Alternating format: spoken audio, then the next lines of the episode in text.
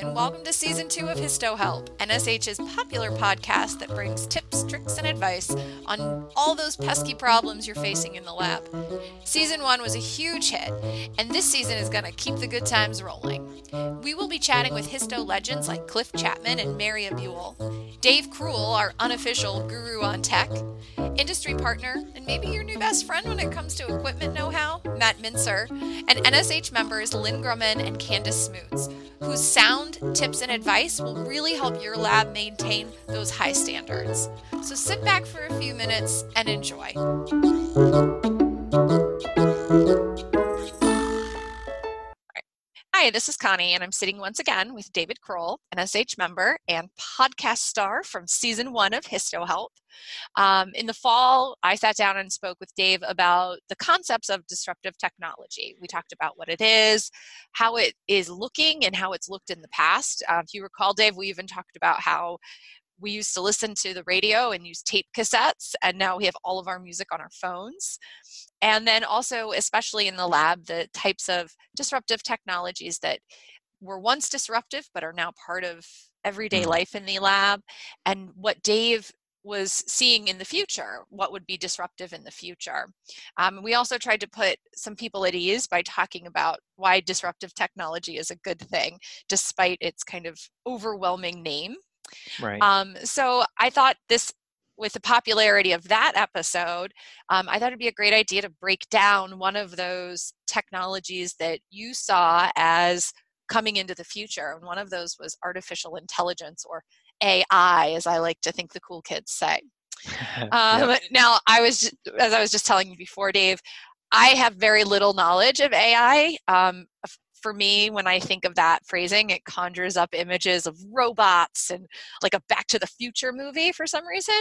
Um, Absolutely. Um, but just before we got on this this call here, I just Googled really quickly AI, which Ah. I said, "How is AI in our everyday lives?" And Don't it was amazing. Steal my thunder. Don't steal yeah, okay. I won't. But just doing the process of googling, okay. I realized I was using AI.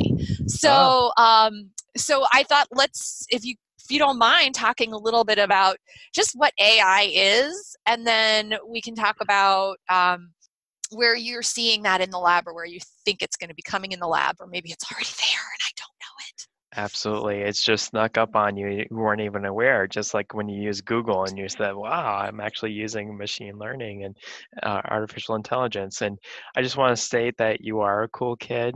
Thank you.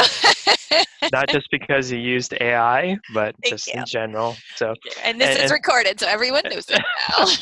just for the record and and thank you for inviting me to come back and and focus on this particular topic of of ai I am by no means an expert in this area. Um, I recognize that this is something that we are beginning to use quite a bit now in, in my lab.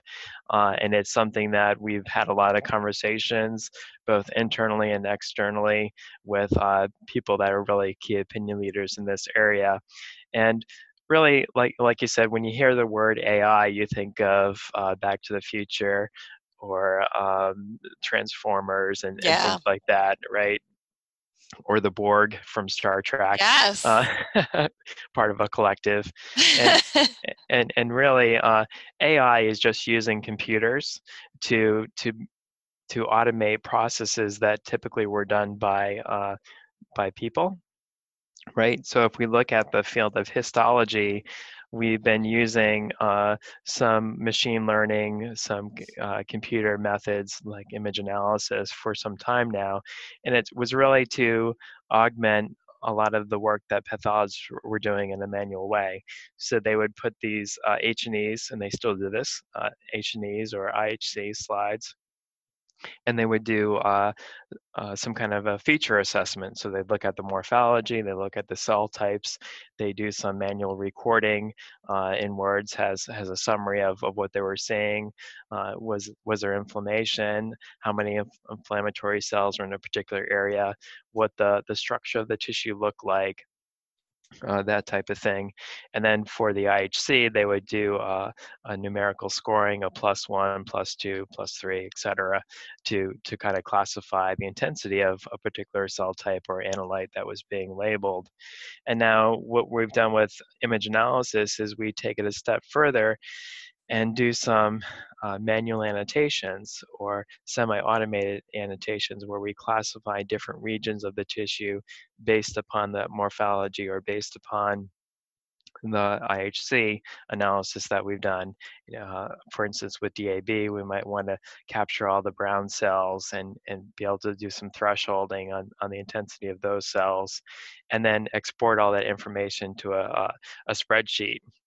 And where we are with uh, AI is now we're taking that image analysis approach uh, and automating that.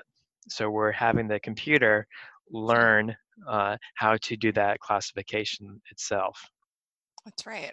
And I remember you all talking a lot about that in the digital pathology program. Um, that's right. Quite a few folks that um, in those lectures they they're talking about that. Interesting. Yep. So we we actually give the the software training sets. So we uh, annotate specific different uh, cell types, and then we go through a process where the the the software will look at what we've classified, and then it tries to apply that same classification to other features that are like it within that tissue sample. So we we show it a subset, and then we have it apply that same concept to the rest of the sample, and it does it it does it by a, a pixel by pixel basis. So it's actually looking at the sub uh, subcellular level. So it's actually looking at the individual pixels that make up a, a particular image, if that makes sense. Yeah. Um, and you know, if you really zoom into an image, if you artificially enlarge an image, you can see those little blocks, right? Yes. And each of those blocks actually has uh, a specific color and uh, intensity associated with it, a color palette and intensity associated with it. And the software uh, is tuned to recognize those differences. So differences that we may not even appreciate by eye. And I, I love this uh, recent article that came out in The Scientist uh, in May of 2019. And it says artificial intelligence sees more in microscopy than humans do. So it can it can really look very closely at these uh, subcellular features and use that to classify okay. uh, the objects. And there's a, a software package that uh, we use in our in our lab uh, from Indica Labs. It's it's called Halo, uh, and that has an AI feature as well. And we're we're using that to try to classify tumors. So we want to understand uh, the stroma versus the actual tumor, and then any associated tissue that we don't want to measure, such as muscle tissue or connective tissue. And we want to just focus on, on the tumor cells themselves and look at the immune cells within that area. And so we we have developed an algorithm using AI to to classify the tumor and then also measure the individual immune cells within the tumor.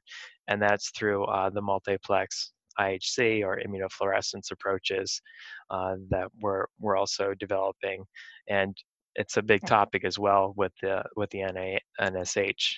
So yes, it is. Now, can I ask you a question, Dave? So you're sure. talking about the Halo that you this program Halo that you use in the AI yes. feature.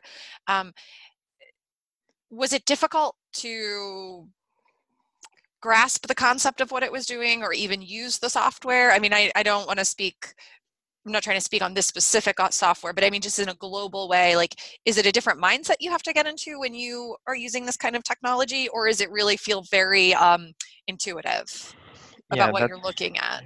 That's a great question. So, um, the the GUI or the the user interface, which is what they call it, um, is is like something that. that is is something that's you know really uh, different from one software to another. And if you if you go back to uh, how the software is designed, it's it's really designed by um, some really intelligent machine learning people, right? They understand computational biology, they understand uh, script writing and, and, and things like Python. So they, they are programmers. They don't necessarily necessarily have to be um, biologists, uh, but they have to understand how to write all this code. And thankfully, uh, they do all this coding and develop these algorithms, and then has a, a nice user interface where we just have to tell the software what we want to do Okay. with uh, pull down menus and things like that. Uh, so we understand the biology, and then we can use this tool that this engineer has created and apply it to the tissue. So the the user experience is uh, is is very very nice because we don't have to understand machine learning and uh, Python programming. wow. So That's uh, great. Yeah, and and many software companies are are developing this. It's not just uh, Indica Labs. I know uh, Visiopharm and, and other software companies as well are focused on on this application, and and some whole uh, businesses are uh, designed around this type of approach with artificial intelligence. And we actually had a, a speaker. Um, I don't remember the the the last year that they spoke, but it was uh, Andrew Beck. Do you yeah, remember Andrew was, Beck? I do. St. Louis Yep, from uh, 2018 from oh, thank you. Path Uh, for- AI. Path AI, very good. I, I tried to do a quick search and I, I couldn't find the year and location, but yeah, that's right. So Path AI has actually made a business out of applying uh, machine learning and then this AI approach. Uh, and these neural networks is another term that you'll hear, or deep learning. Uh, and they're they're applying it to to millions of images. So they're going beyond what I was talking about, um, my own projects in the lab, to looking at H and E's and even unstained tissue sections, and being able to apply uh, classifications based on morphology or the intensity or other uh, characteristics in the sections um, in the unstained as well as uh, stained samples. And and actually pathologists are are coming together and they're they're annotating the the images uh, in in hopes of training the AI software uh, to do it do an even better job than the individual pathologist would do on their own. So you just said an interesting phrase, and I, I feel like we've kind of talked about this a little bit, but you said training the software. Yes. Um, what does that mean? Yeah, so that that's another good question. So like when I was saying about um, teaching it, so I, I circle areas or uh, annotate, make annotations on the images to tell the the software what that particular um, area is. So like I was mentioning with the tumor, I might want to tell it what the tumor cells are by highlighting those, and I might want to uh, identify muscle tissue and connective tissue by highlighting highlighting those areas a different color, and then uh, the machine uh, will go through its its algorithm and identify uh, the categories of the unannotated image and then i will proofread it. So i will go back and look and, and, and see how it did and go back and, and correct any mistakes it made and say no that was incorrectly classified. You thought it was tumor but it's actually stroma and i would reclassify it and then have it train again. And so the level of uh, they call it entropy or the level of, of change uh, decreases over time. So the more training sets you give it the the better and better uh, the software is at, at correctly identifying those structures. And the more examples you give it the better it becomes as well.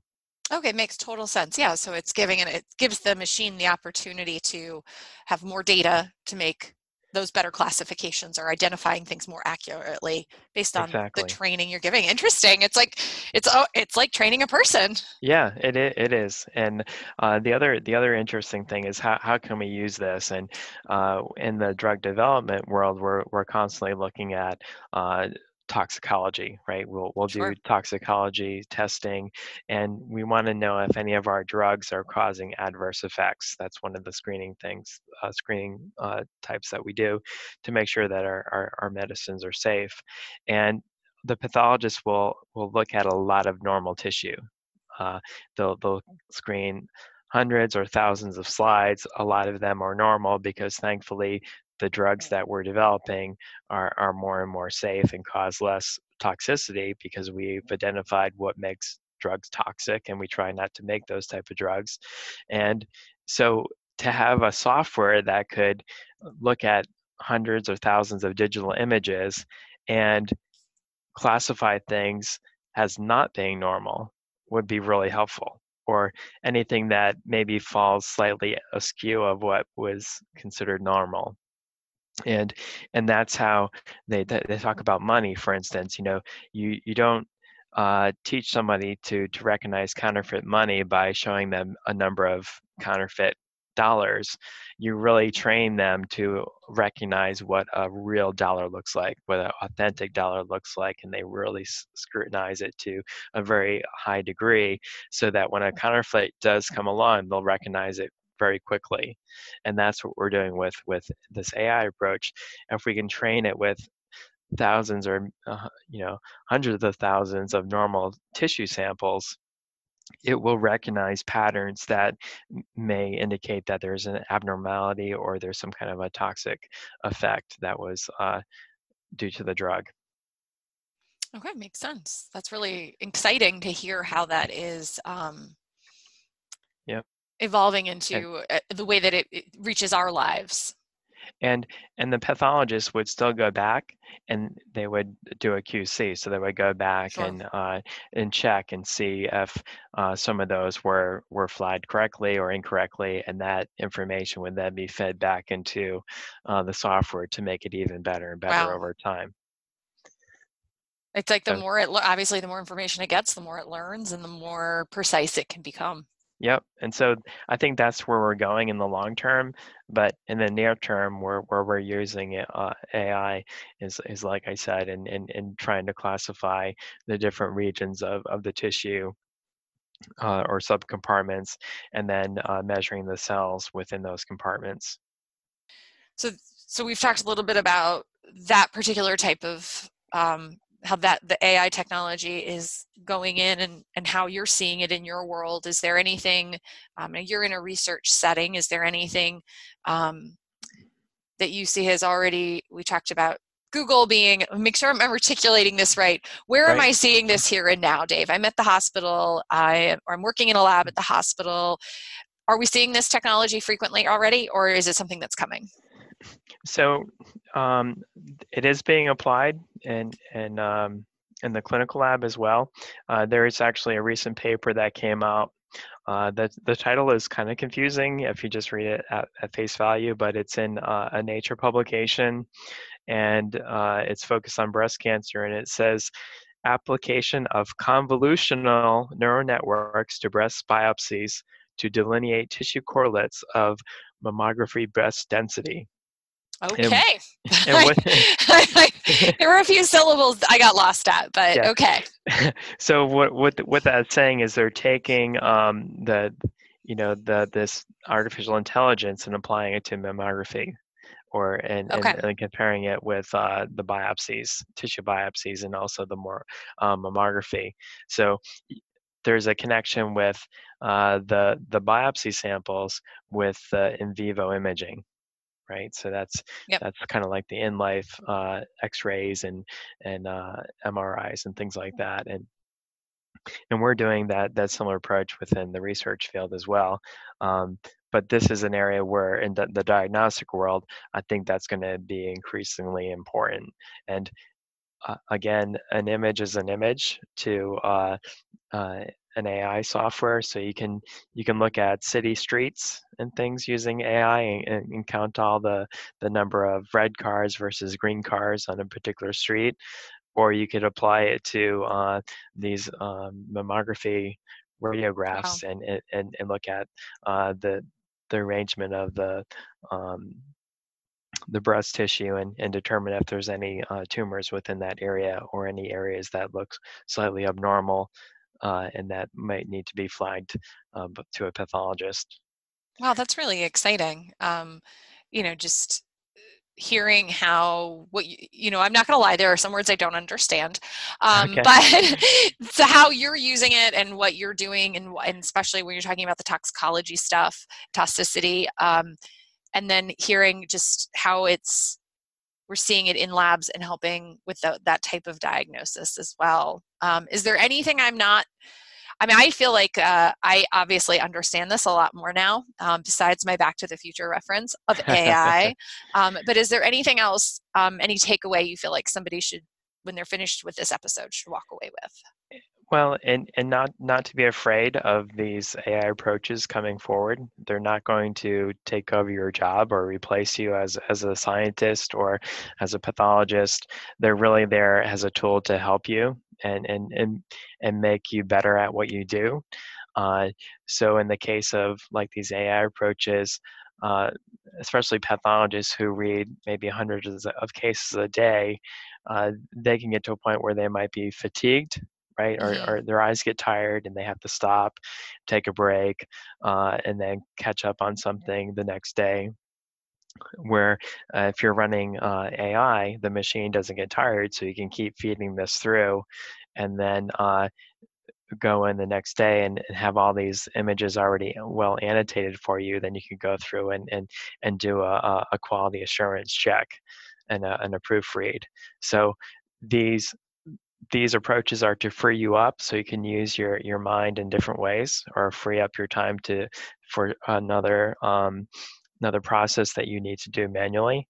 Uh, so they're really to to augment and to help refine your way of working uh, to add value.